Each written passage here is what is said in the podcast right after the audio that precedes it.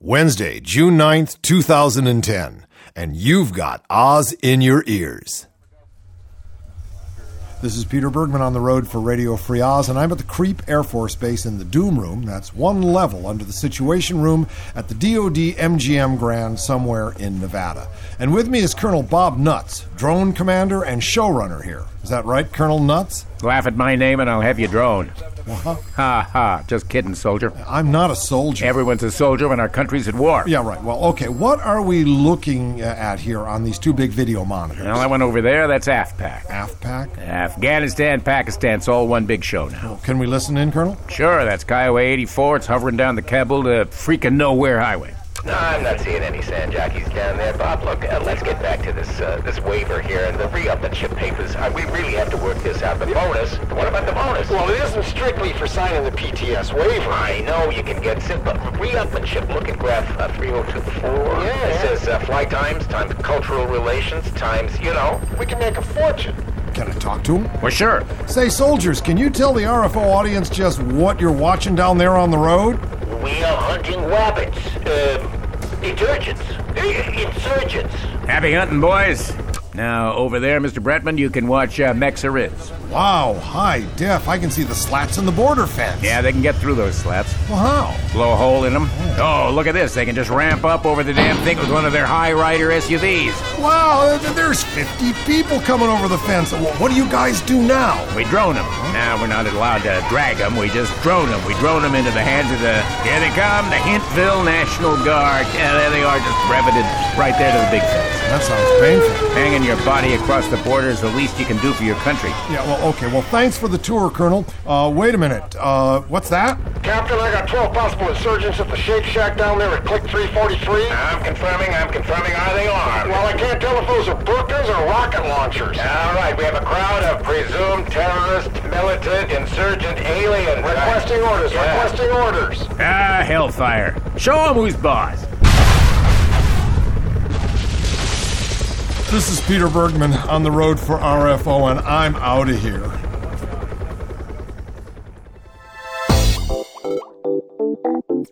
Yeah, they're droning them and dragging them. AFPAC and Mecha Riz. Mexa Riz. Too big. Mexa Riz. Yeah, big, too big hot border. Mexa areas. I think of Mexa Riz as, uh, you know, being a high-low rider. It's got painted flames on the side. Nothing can stop the Mexa Riz. There it is. And Certainly not some phony fence. now, the thing is, can we put the Mexa Riz up against the AFPAC? Well, that that's to come. But we won't have to worry about that this weekend, David, because you and I, joining the other two fire signs, are going to be hitting Portland for two days. Yeah. That being Friday and Saturday, and then on to Eugene on Sunday. Well, it was a brand new experience for me, partly because I'd missed the email, and partly because it was a big treat. But I was on a couple of uh, Eugene area uh, radio stations today, and uh, it was it was great being back on the radio. One guy, this one guy said, you know, I moved up to Oregon. I went to broad, you know, Columbia School of Broadcasting, whatever it was, and I moved up to Oregon, and I never left. I said, "You're in the right place, man," you know, and uh, it was on like a CBS show. CBS network show came out of Charles Osgood and went into all these local commercials, and it hmm. comes into Radio Ray. And I said, "Man, that was just like listening to a fire sign album at Station Break. Did you write it?" Absolutely. And, and Eugene, I, I went up there and I never left. How many people can say that? I mean, I remember when the Eugene bus came down to the Apollo when we were playing in Portland a few years ago. And it was, you know, Keezyland, right? But Yeah, they weren't absolutely. dosing anybody. They were just playing all kinds of retro music. You know, our rock and roll by now is retro, so it was retro music. Totally retro. Portland, uh, you know, in addition to having the greatest bookstore in the world, we're going to be down there for actually three nights. We get a chance to prowl Yeah. Powell's for three, Prow- yeah, pr- three prowling days. Powell's. That's three days. So that's exciting. Yeah, we're going to be at a big, beautiful theater inside some sort of major center. They'll probably have an opera going on next door. You'll, you'll know the difference. And uh, we invite you all to come down and uh, take a look. Portland, baby, Portland. Yeah, looking forward to that. Always like to go into the Oregon space because, you know, up here in Washington, we're we're like too close to Canada. You know, we've got an attitude up here. Down in Oregon, they're They like it to rain. They love that soft moss. It kind of grows around their toes down there. You gotta love them. They're laid back folks. Yeah, they're they're hobbits to the soul. Uh, by the way, if you want to know how to get tickets for our show, we're being totally commercial in this opening because hey, we're on the road so rarely. Go to firesigntheater.com and uh, or you can come up to no, come up to the radiofreeoz.com uh, homepage and you you can get a hot link to firesigntheater.com and do it now. So we may have this oil spill till Christmas or for 10 years, or forever. Well, some people say, where is it? I don't see it. You know, they think of an oil spill and they picture a black tide engulfing beaches and drowning shorebirds and sea turtles in crude. Well, certainly these are the images from the Exxon Valdez accident, which spilled like 11 million gallons of oil into Alaska's Prince William Sound in 1989. The oil escape from the tanker eventually coated 1,300 miles of pristine Alaskan coastline and covered 11,000 square miles of ocean in an inky slick. The Valdez disaster was the biggest spill in American history until now. Since April 20th, when the Deepwater Horizon oil rig exploded, killing 11 people, and triggered an underwater well blowout, at least 20 million barrels of crude and counting have poured into the Gulf of Mexico. And yet, where is all the oil, Daddy? I mean, where is the disaster? This is what makes the Gulf of Mexico spill so much more insidious than that of the Valdez in Alaska, and potentially much more destructive. The oil leaking from the broken well at the bottom of the ocean is everywhere, but nowhere you can see. When a tanker spills the entirety of its contents on the surface of the ocean at once, creating an avalanche of crude, and immediate and horrific photographic images immediately appear. The Gulf spill gushes continuously out of sight, you know, almost a mile below the ocean's surface. The busted well is a fountain that the Obama administration recently admitted could flow uninterrupted until August and just might, and just might flow longer. Think of it less as an acute trauma than a chronic progressive disease that doctors can diagnose but cannot cure. So, where is the oil hiding? Scientists say some of it is spreading underwater in plumes that extend thousands of feet below the surface. But BP CEO Tony Hayward, let's get ready for Tony, well, he disputes those claims because he's such an expert. He says the oil is on the surface. Hayward said while touring a staging area for cleanup workers in Louisiana. He said there was, I'm going to make it more English. He said there was no evidence that enormous reservoirs of oil were suspended undersea. I think I made him a bit too Australian there. However, two independent university research teams from the University of South Florida and the University of Georgia have reported direct evidence of underwater oil. Samantha Joye, a marine scientist at the University of Georgia, has been aboard the university's ongoing research voyage in the Gulf, so says Time magazine, and reported that the team could see oil in water samples collected from 1,000 feet below the surface. But seeing is exactly what will be hard to do with the Gulf spill, now and in the months ahead. The oil underwater will do untold amounts of damage, even if it is invisible. Quote, it's out of sight and out of mind, but it will have a huge effect on the marine life that oscillates in that zone, said Doug Rader, the chief ocean scientist for the EDF. You can't see it, but it's there. I like that that metaphor. It's a disease, a chronic disease that we can diagnose, but we can't cure. David, uh, we're talking barrel Apparel now. Barrel Apparel. Yeah, Clean Okay. Energy Works is is is going to have a big um, pro energy bill demonstration in 16 states, Okay. including Capitol Hill when the senators come back, if they Mm-hmm. If ever they ever come ever back. come back. Yeah. Now here's here's how you make your own oil barrel costume. Oh, wait a minute. Wait a minute. Wait a minute. Yeah, I'll take my shirt off. Okay, all right. Okay, I'm ready. Yeah, I'm for- ready. well, you're going to need, your, for each need? barrel, you're going to need a, a one Fiskars Kangaroo pop-up barrel bag, One Fiskars Kangaroo pop up. I can got to go to Mutton Smuts for that. Go, uh, okay, uh, but uh, can of white Krylon Fusion for plastic spray paint. Oh, okay, that's good. Two 24-inch bungee cords God, oh, and a sheet of 11 by 7 thick stock paper and an X-Acto knife. You got it all there? okay. Got yep, it. All right, yep, step got one, knife, right? Got the whole thing. All right. In a well-ventilated location. Do you think we're well-ventilated? well, it's the a studio, Pete, but I'll stand back from the microphone. All right. so Uh, spray paint the barrel black. Okay, here we go. Very good. Very Oh, good. yeah, Now, now. Yeah. now, while the paint's drying, Uh-huh. Cut out those large handles That's and attach them. stuff. It's dries like that. Here, Well, so- cut out the handles and attach them to the got- barrels. Got that. Yeah. Or attach the bungee cords to the small loops at the top of the barrel. Yes, yes, the bungee cords to the top. All right, now I'm going to lower the barrel over you. Okay, well, now, right, and since the barrel's dry, now Yep, I'm going to yep, put yep. the stencils that I downloaded from the organization on the front. Okay, got a stencil here. All and right. a front on the back, and then I'm going to Okay. spray them. Okay. There's the mm, front. Oh, oh, it's and, cold. And Oh, that oh, says oh, that says plug the hole. Plug Turn the hole. around. Okay, wait a minute. Spray that one Okay, there we go. with BP slime balls, and then it says go cause trouble. I'm going to go and cause as much trouble as I can. Me and my barrel. Remember, somebody wrote me that said uh, Radio Free Oz was too dire. Well, if you have a like low dire quotient, I want you to turn on NPR or some Muzak right now because this article from Bloomberg is like, it's upsetting, babes. BP's failure since April to plug that oil leak in the Gulf of Mexico has prompted forecasts that the crude may continue gushing into December in what President Barack Obama has called the greatest environmental disaster in U.S. history. Now, there's a Christmas present for the United States a continuing gushing of oil.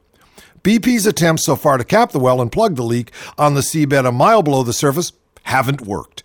While the start of the Atlantic hurricane season this week indicates storms in the Gulf may disrupt other efforts. Yes, I think so. 150 mile winds will have some effect on what's going on. The worst case scenario is Christmas time, says Dan Pickering, the head of research at energy investor Tudor Pickering Holt and Company in Houston. He said the process is teaching us to be skeptical of deadlines. Ending the year with a still gushing well would mean about 4 million barrels of oil spilled into the Gulf, based on the government's current estimate of 12 to 19,000 barrels leaking a day. Of course, that's the low estimate. That would wipe out marine life deep in the sea, near the leak, and elsewhere in the Gulf, and among hundreds of miles of coastline, said Harry Roberts, a professor of coastal studies at Louisiana State University. These are experts talking, not harebrained wingnut bloggers. These people really know their stuff. So much crude pouring into the ocean may alter the chemistry of the sea with unforeseeable results, said Mark Sato, an associate scientist at Woods Hole Oceanographic Institution in Massachusetts.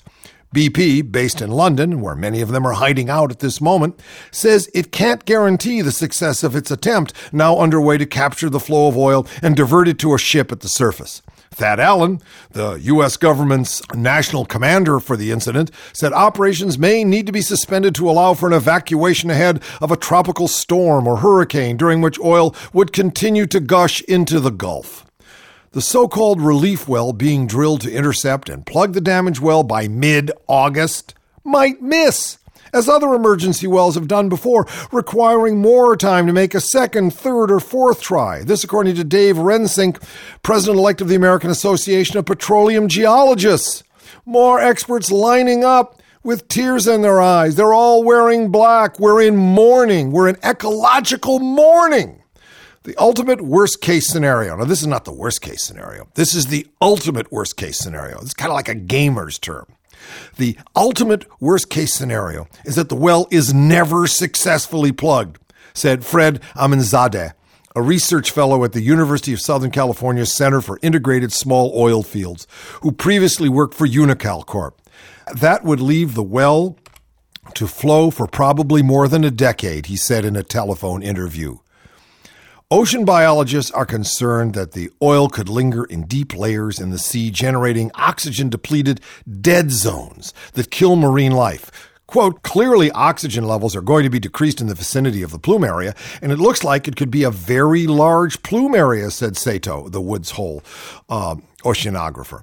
The American Bird Conservancy has identified 10 key regions on the Gulf Coast where birds would be and could be harmed. If the oil uh, is spread widely by a hurricane, there could be long term damage to bird populations.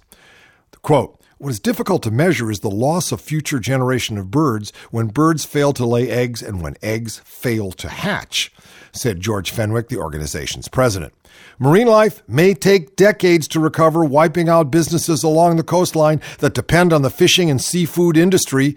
Let's not forget the tourist industry. Al Sunseri, who runs P&J Oyster Company, the oldest continually operated oyster dealer in the U.S., said he could end up out of business. This would be the end of our 134 year old business, he said. I've been doing this for 30 years. I have a son, and I don't know if he'll be able to carry on in the next generation. My, oh, my. You'd think by now that BP could get it, that they are generating the worst possible public relations in the in, in, corporate history okay? You'd think they pay particular attention to their interface with real people in the gulf region. Oh no. As the black tide of BP crude, by the way, this comes from the Daily Beast, one of my favorite little places. As the black tide of BP crude oil moves towards the Florida panhandle, thousands of fishermen are trying to salvage a way of life. You can't blame them. BP's lifeline Vessels of Opportunity, a program designed to hire the fallow charter and commercial fishing boats to clean up the very mess that has caused untold numbers to lose their livelihood. BP's Lifeline, Vessels of Opportunity, sounds like a wonderful idea. But a Daily Beast investigation reveals that this much touted program is far more effective as a PR stunt than a financial savior. Specifically, a large number of the 1,900 contracts BP has issued across the Gulf have gone to owners of pleasure boats, doctors, lawyers, chiropractors, and the like, who use their vessels for Saturday fishing trips or family outings rather than the decimated commercial fishermen. They couldn't have done a worse job of PR. Uh, the devil is hiring these people. We have these, this is a quote, we have these weekend warriors taking away jobs from those who fish for a living, said Biloxi boat captain Tom Becker, an officer of the National Association of Charter Boat Operators. So he knows. He estimates that as much as 90% of the BP contracts in the Mississippi harbor have gone to pleasure boats. Every day I see the boat trailers fill the parking lot as the pleasure boats get their assignments for the day while the commercial fleet sits idle. This is like stealing. These jokers are taking money away from those who are trying to feed their family. These jokers, these ignorant, criminal jokers. Scott Robinson, president of the Destin Charter Boat Association, echoes the same message. Vessels of Opportunity is a fiasco, he says.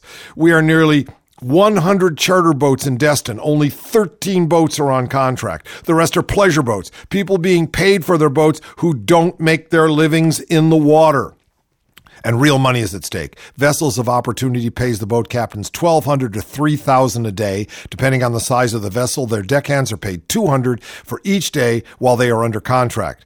We've got guys trying to make payments on their boats, tackle and dock spaces who could use the $2000 a day that BP is paying, says Robeson. Instead, it's going to private boats. In Pensacola, emotions are running high as bank accounts are drained. One wife of a charter boat captain with two boats carrying a mortgage of $500,000 describes how BP hired a boat owned by a chiropractor with purple and yellow flames on the hull. Quote, they have activated freaking ski boats, she cries, while my husband, who has been in the charter business for two decades, sits idle. It's just amazing. They go find some chiropractor ski boat that's done up like a, a lowrider. And in front of all these people who are suffering, suffering because of BP's criminal negligence, right? They just goad them with this. I, I wouldn't be surprised if people with torches and pitchforks appear in London and take the BP headquarters down. Well, big oil's not quite so big anymore. BP, Anadarko Petroleum, Transocean, Halliburton and Cameron, all big time industry players who had a role in the Gulf Coast oil spill, have each seen the value of their stocks drop significantly since the Deepwater Horizon explosion. BP's market capitalization, for instance, is roughly 73 billion less today than it was before the blowout in the Gulf. So this has cost them $73 billion in market capitalization thus far. It's probably cost us $3 trillion in real resource depletion.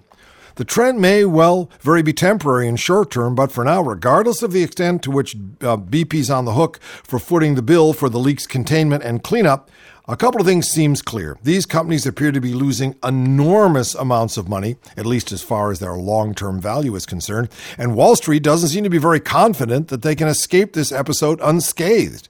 I don't think so. Over the last several weeks, for example, the liability cap on BP, which puts a ceiling of $75 million on economic damages BP would have to pay, I wonder who put that in place in Congress, has received a lot of media attention.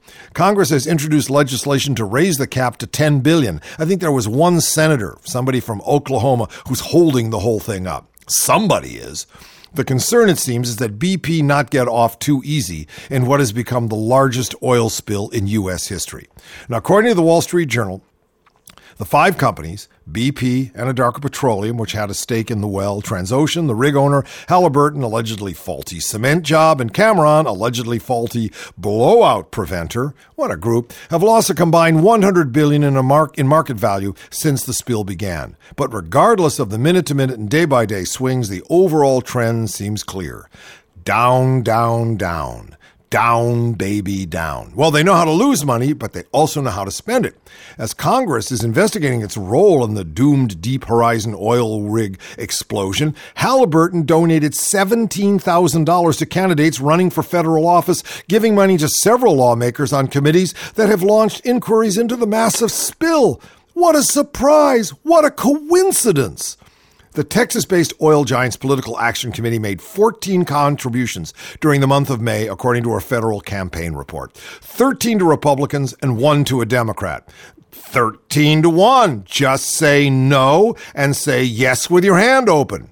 It was the busiest donation month for Halliburton's PAC since September 2008. Well, we just kept those guys awake. Of the 10 current members of Congress who got money from Halliburton in May, seven are on committees with oversight of the oil spill and its aftermath. Halliburton's political contributions in May are the highest they've been since September 2009, when the PAC also gave $17,000 in donations. In fact, the last time the company gave more than 17 grand in one month was when it donated 25 grand during the heat of the presidential campaign in 2008 to keep that not me from getting elected.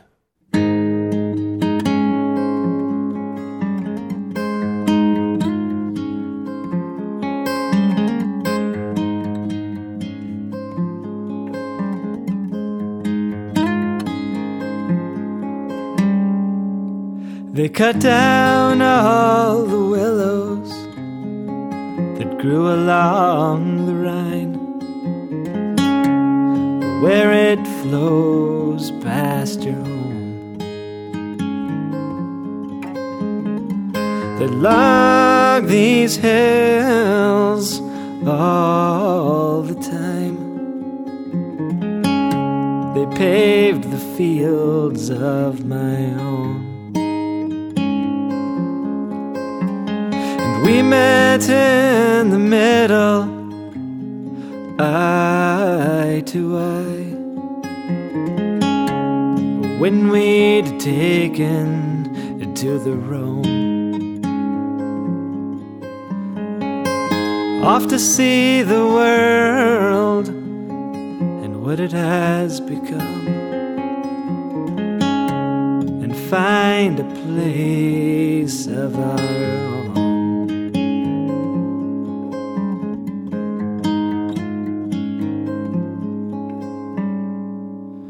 Beside the fire of wood, smoke, and breeze. On the outskirts of town, with your hair and your face, and color on your cheeks. Oh, it's there, you lie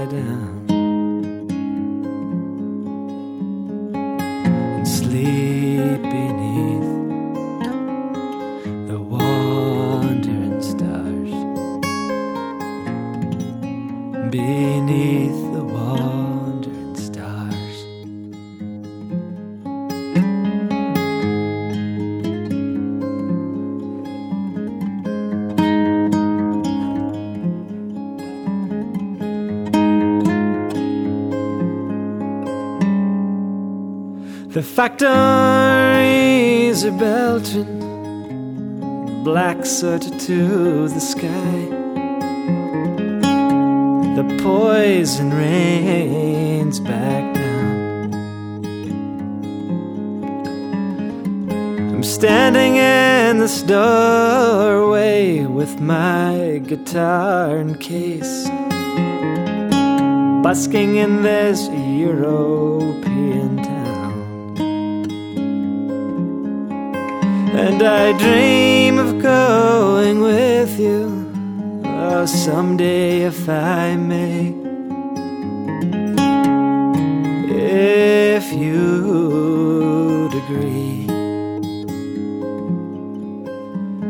and leave the pavements of our home places.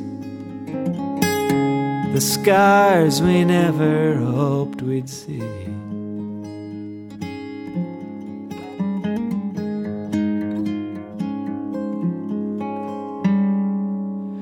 And beside the fire of wood, smoke, and breeze on the outskirts of town. With your hair and your face, the color on your cheeks. Oh, it's there you lie down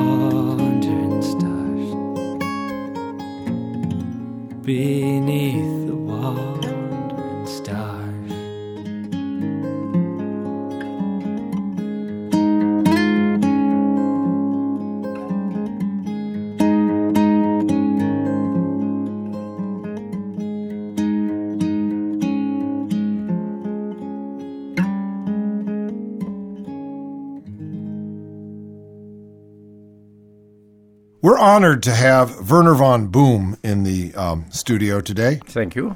Professor, it's, it's as I say, we're honored to have you here because we're going to need your expert opinion on, um, well, on an idea that is beginning to get legs in Washington, what they're calling the nuclear option Ah, yes, on the yeah. oil spill. You're familiar with this. Yes, Let me give you a quote, yeah. but let me tell you how hot this is getting. Uh, probably. The only thing we can do is create a weapon system and send it down 18,000 feet and detonate it, hopefully encasing the oil, said Matt Simmons, a Houston energy expert and investment banker. Yeah, I know him. He's totally mad. He's totally, mad. Well, he's angry at the oil spill. yeah, do you mean yeah, it's- he has every reason to be angry at the beeps, but uh, what are you going to do? He's insane. This problem is solution is insane. Well, now Matt Hoyle, Right, now yeah, John yeah. Roberts, who's with CNN, said simply drill a hole, drop a nuke in, and seal up the well. What about that? I mean, there, there, there you go. huh? yeah, well, don't watch television. Would be my advice about that one. Yeah. totally mad. So, totally mad. So the the nuclear option doesn't make sense. to No? I like the nuclear option. Uh, you know, I'm the person who I didn't invent the H bomb. I invented the idea that we could actually drop the H bomb. Yeah, it's a good idea, and uh, scared the hell out of people for a long time. There. So really, the H bomb is not your uh, scientific property; it's your intellectual property. That's right. What I think is that if we, uh, you know, I don't know about the, um, the, the what you said, physics of it, you know, but it seems to me that if you put the H bomb on the bottom of the ocean, all anybody will see is the big cloud of uh, water vapor. Yeah, the battleships going up. No, that was in 1949. Just kidding you. Yeah. But uh, no, it's, it actually will be all the shrimp. There's a lot of wet shrimp down there, you know. So, uh, so they put it on the bottom there. They cut off the top of the the the, the, the veil now. Yeah, you know. right. So there's there's just it's just pouring out. well, yeah, they finally got the saw through the it. They- big flush. is yeah. coming out. So you put it down there. So you get one of the little nukes, like the kind that comes uh, in the helicopter, the attack helicopter. You know, they got them very small. So you drop one of those right down the hole. You know, and then, yeah, it keeps dropping. and then, Yeah, it keeps dropping. and then, Big boom. big boom, and that just fuses the whole thing, or does it turns the entire bottom of the uh, Caribbean Sea. No, this is the wrong one. It's the Gulf of no, it's the Gulf of Mexico. To sure. glass. To, To- glass. That's it. To and, glass. And then that's a big tourist attraction. You can get the glass bottom boats. You can look at the glass bottom on the bottom of. That's a wonderful idea. sure. And you know, Atlantis is down there too. Here's some more on the uh, flash trading plague. This out of Newsweek. On April 26, the Dow Jones Industrial Average stood at 11,205, up nearly 70% since its low in March of 2009. While there were bumps along the way, the ride from 6,500 to 11,205 was generally smooth and steady.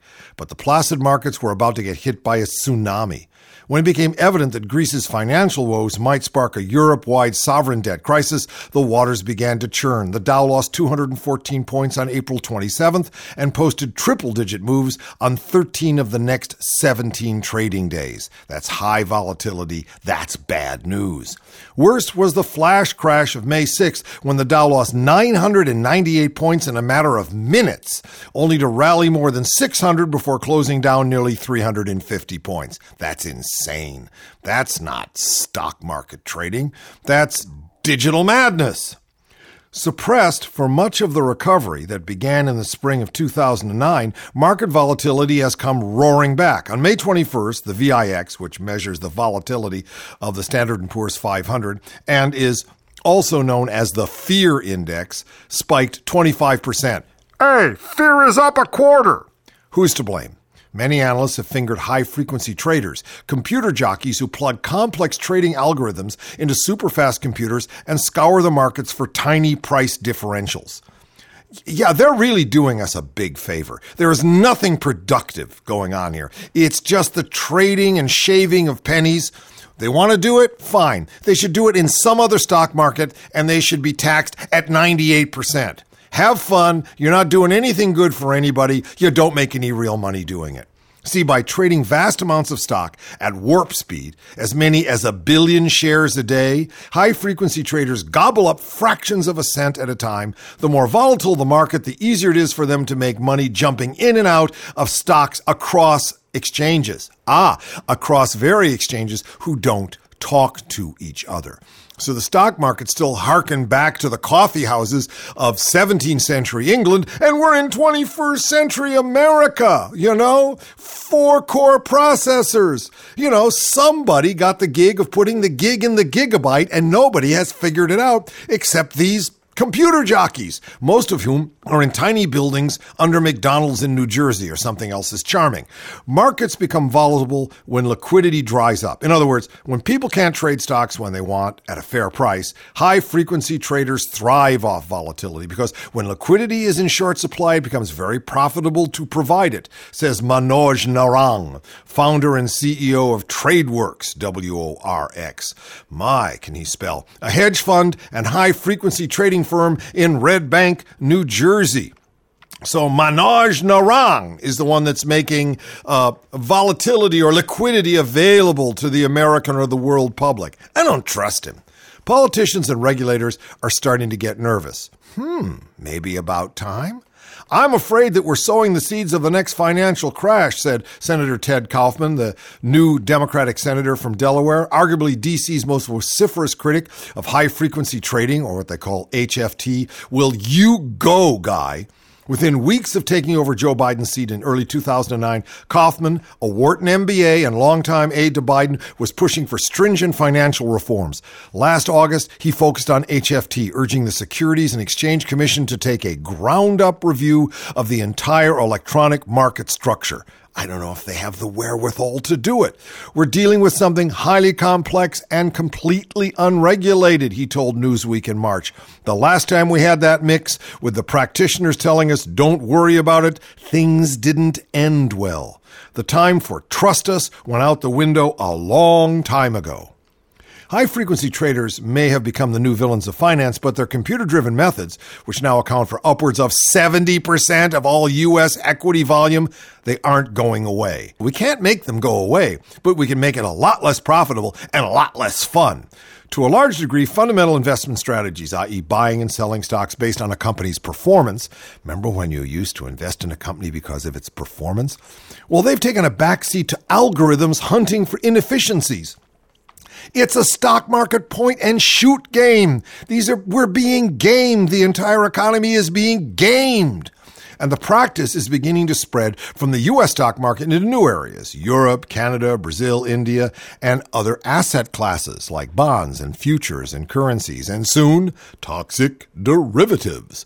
Assuming the financial regulatory reform bill forces derivatives onto exchanges, high frequency traders will no doubt trade in them too. They'll trade in anything. They're not touching it. It's the motherboard that's doing it. We're, you know, that motherboard. And every day things are getting faster. Four years ago, executing a trade in a millisecond, thousandth of a second, was considered fast. I think that's fast. Now the top firms are trading in microseconds. That's one millionth of a second. How long before nanoseconds and picoseconds? The last few weeks have been the biggest bonanza for HFT firms since the crash of the late 2008 and early 2009 when the Dow buckled and thrashed its way down to 6,500 on March 9th. While most long term investors lost their shirts during the Great Panic of 2008, high frequency traders posted huge profits and went out and bought expensive handmade shirts. That was the Golden Goose area, says Narang, whose HFT shop launched in March 2009 and just finished its most profitable month. Close him down. It is precisely this ability to profit amid widespread carnage that has aroused the attention of regulators. It's like all the plague dandies that walk over the dead bodies wearing the big long black wax noses. That's who Narang and his booster boys are. They are walking on top of the carnage of our economy. Many have come to see high frequency traders as nothing but digital piranhas. Hmm, that's good. Creating feeding frenzies that send the market into violent swings for their own profit. Well, why aren't we stopping them? Still, the first wave of regulation to come after the flash crash hasn't been aimed at speed traders, but at the exchanges, which, uh, 10 years after going electronic are still largely a patchwork of cobbled together systems. So far, high frequency traders have emerged unscathed.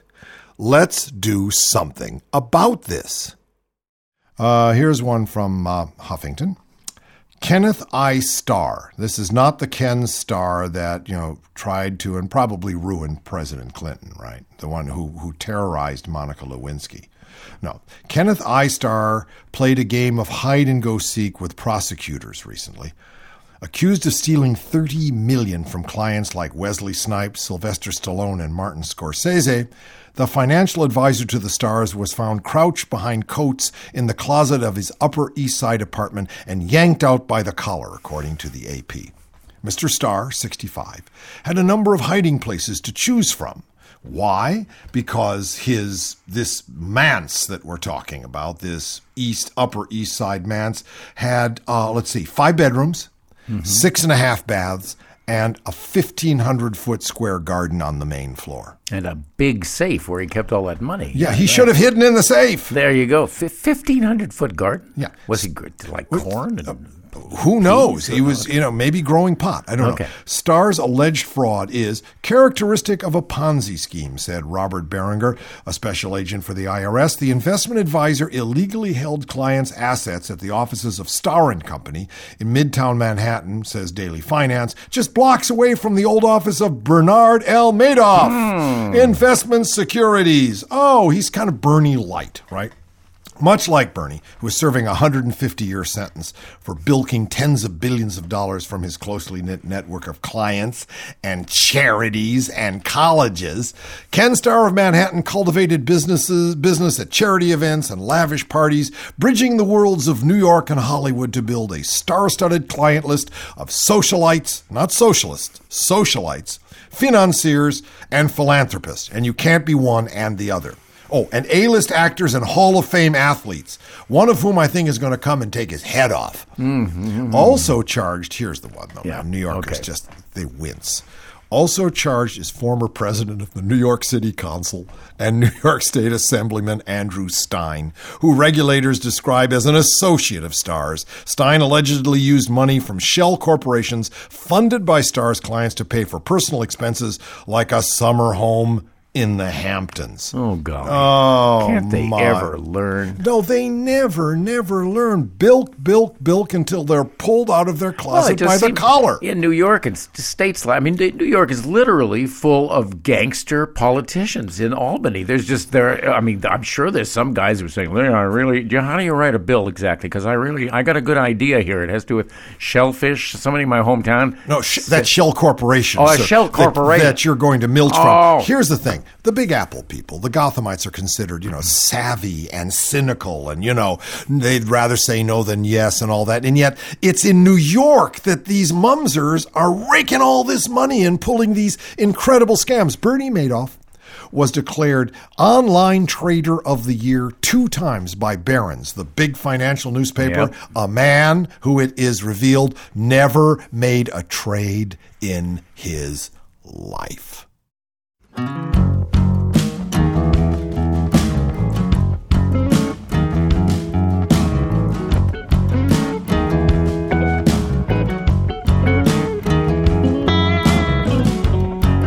Is cold. Oh, when you stood me up.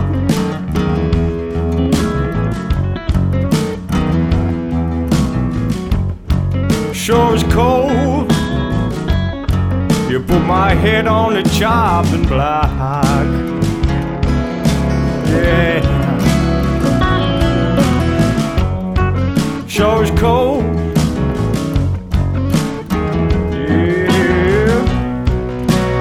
Sure cold, baby. You're not coming home. Sure is cold, baby. Ah, it sure is cold.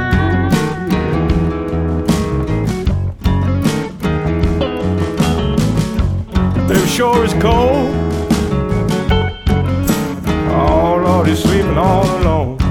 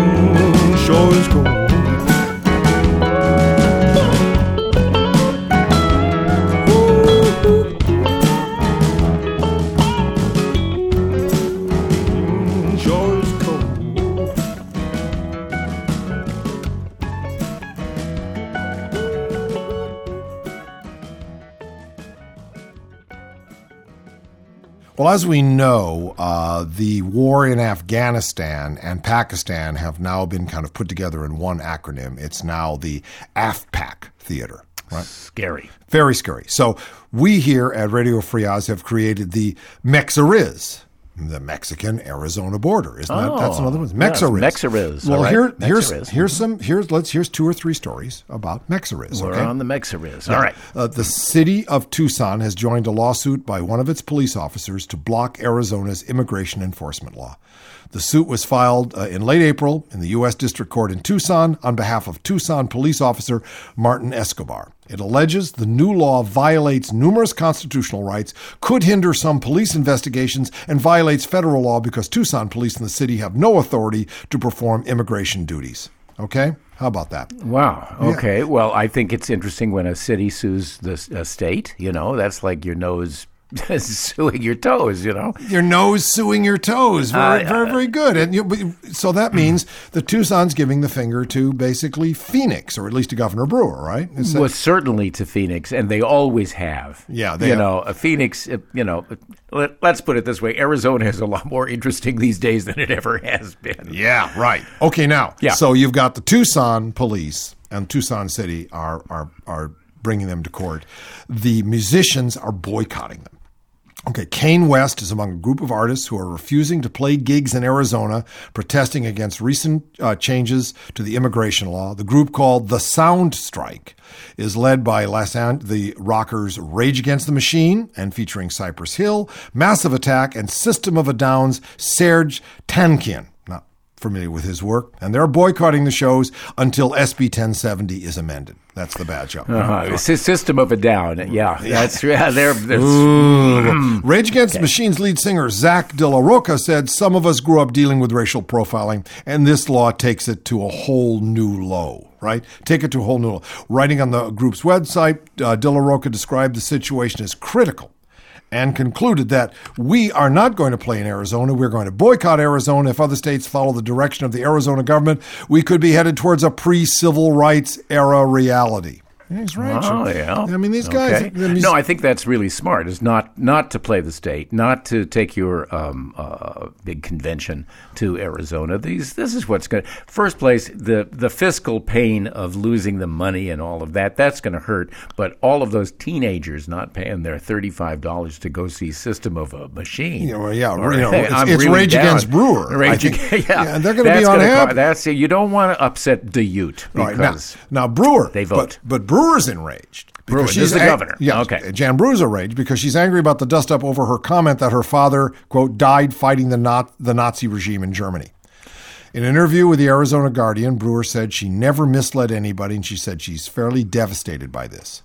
There is no way I have ever misled anybody. You're trying to make a liar out of me, Brewer told the Arizona Republic in a recent interview that her father died fighting the Nazi regime in Germany. But according to the Guardian, Brewer's father, Wilford Drinkwine, that's his name, Wilford Drinkwine, died of lung disease in California in 1955. A Brewer spokesperson said that Drinkwine had inhaled toxic fumes while working during the war as a civilian supervisor for a naval munitions depot in Nevada. The spokesman said the fumes eventually killed him and that he was on full medical disability at the time of his death. Well, she yeah, sucking in those fumes. I mean, yeah, she go said, ahead. Yeah, she what'd said, knowing Yeah. that my father died fighting the Nazi regime in Germany, and that's true, he, he did. He was doing some. Well, the Nazi regime was in Germany, at the time. and he was not in uniform. Yeah. she said. She said, knowing that my father uh, fought, was died fighting the Nazi regime in Germany, that Hmm. I lose him when I was 11 because of that, and then to have them call me Hitler's daughter, it hurts. It's ugliness beyond anything I've ever experienced. She's not Hitler's daughter. She's not. She's Hitler's stepchild. well, Peter, with all this talk about uh, you know aliens and Mexico and Mexariz and all of that, I had to get a book called Patriotic Gore out of my library. This came out in the early '60s, written by Edmund Wilson, a really smart guy. And I thought, if I looked in this, why we could maybe explain why Arizona is where it is and Mexico is where it is. Let me read this. Like modern France and the Soviet Union, we inaugurated our national existence with the expulsion of the agents of a monarchic power. And as soon as that had been accomplished, the process of expansion began. This, except for our struggles with the Indians, to which I shall return later, was for some time peaceful enough. We bought Louisiana from the French and Florida from the Spanish.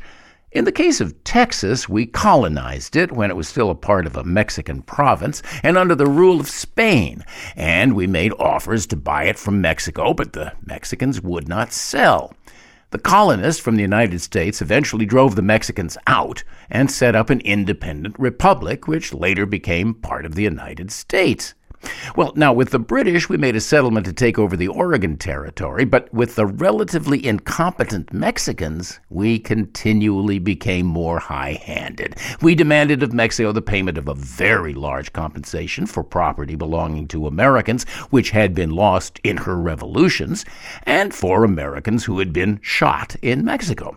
We offered to cancel this debt if the Mexicans would cede to us that part of their territory which lay north of the Rio Grande, and which we claimed as a part of Texas, and we tried to buy California, which was also a part of Mexico, but which was already being settled in the northern part by pioneers from the United States.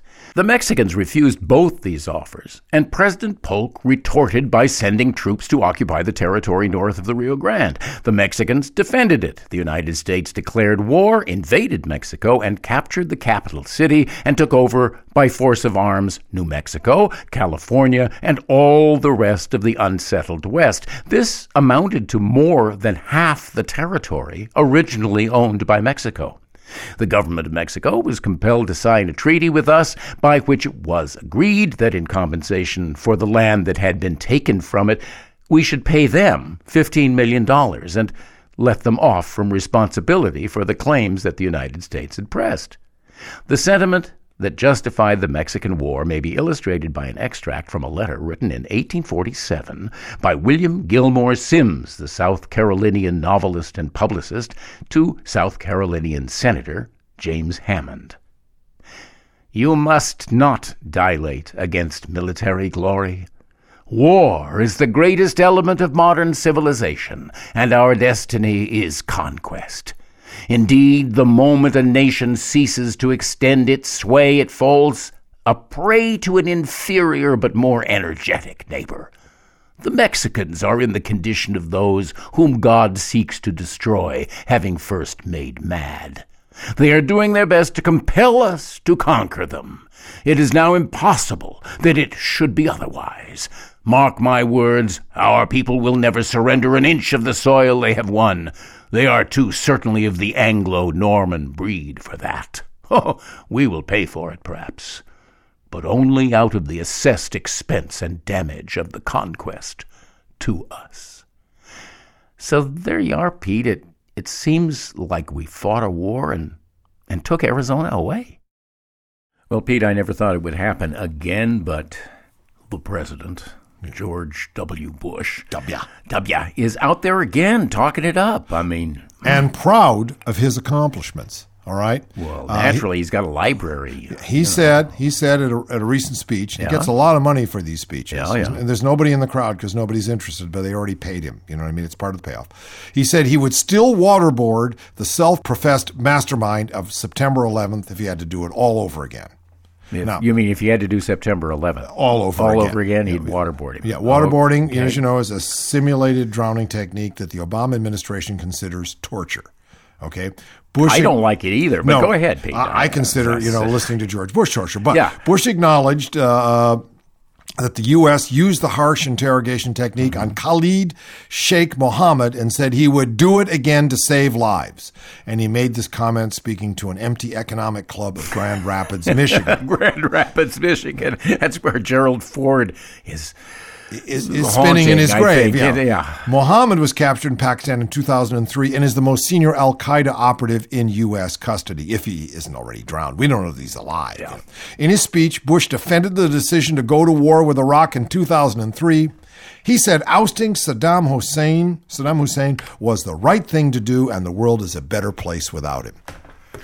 Can you believe this, The man? world is a better place without him. I think. I think we've spent a trillion dollars now disposing of uh, uh, of uh, Saddam Hussein and, uh, and and each one of the little individual droners that we're plucking off. Pink, ha, got you, Ali. Bink, got you, Muhammad. Bink. One You at a time. One at a time. Uh, well, I guess that's uh, you know, I guess that's the way. But the the the, the two wars, trillion bucks. a trillion bucks to find out if indeed the world is a better place without him. We have learned that Iraq may not be. Like all good things, and Radio Free Oz certainly is a good thing, it's coming to an end for today. Uh, we're not doing Tang poetry, 7th century. We're going to go into the Elizabethan period. That's for exactly poem. right. Uh, Shakespeare, the great Shakespeare, in his uh, uh, his uh, best comedy, I think, anything you want to. Lost, recently Oh, discovered. recently discovered, lost for what five, six hundred years. Yes. but uh, just as fresh and as new as it could possibly be. Um, in that there is actually a scene in anything you want to about the oil spill, and I thought I'd just read. How prescient. Yeah, uh, unbelievable. So and you'll be able to hear this performed by the Firesign Theater this weekend. Oh, yes, it's in a Portland, premiere. Friday, Saturday, and yes, premiere. Yeah, we have never Eugene done this this scene before. It's in Portland and Eugene coming up. Uh, Edmund Edmund, the uh, the bad guy in, in, in anything you want to, uh, is found on the beach covered with oil by these fisher folk, and he says, uh, Edmund says, "Back off, buffoon! I'll wipe myself, and staggering stand up while I do't." This oil I wear is mine, and mine alone. I'd carried back from New Virginia's tideland pools four thousand barrels worth. Now all, all lost. There's been a shipwreck, see. The new world's power sunk useless to the bottom of the sea. And and Flounder, the, the, the fisher folk guy, says, Nay, tis not. Christ like it rises as ye speak. Upon me soul, 'tis upon the bottom of me boot. By Saint Exon's broken hull, it's here, it's there, it's all o'er everywhere. How prescient. Can you imagine? Oh, Radio Free Oz. Find us at radiofreeoz.com. I love the splash page today. It is so beautiful.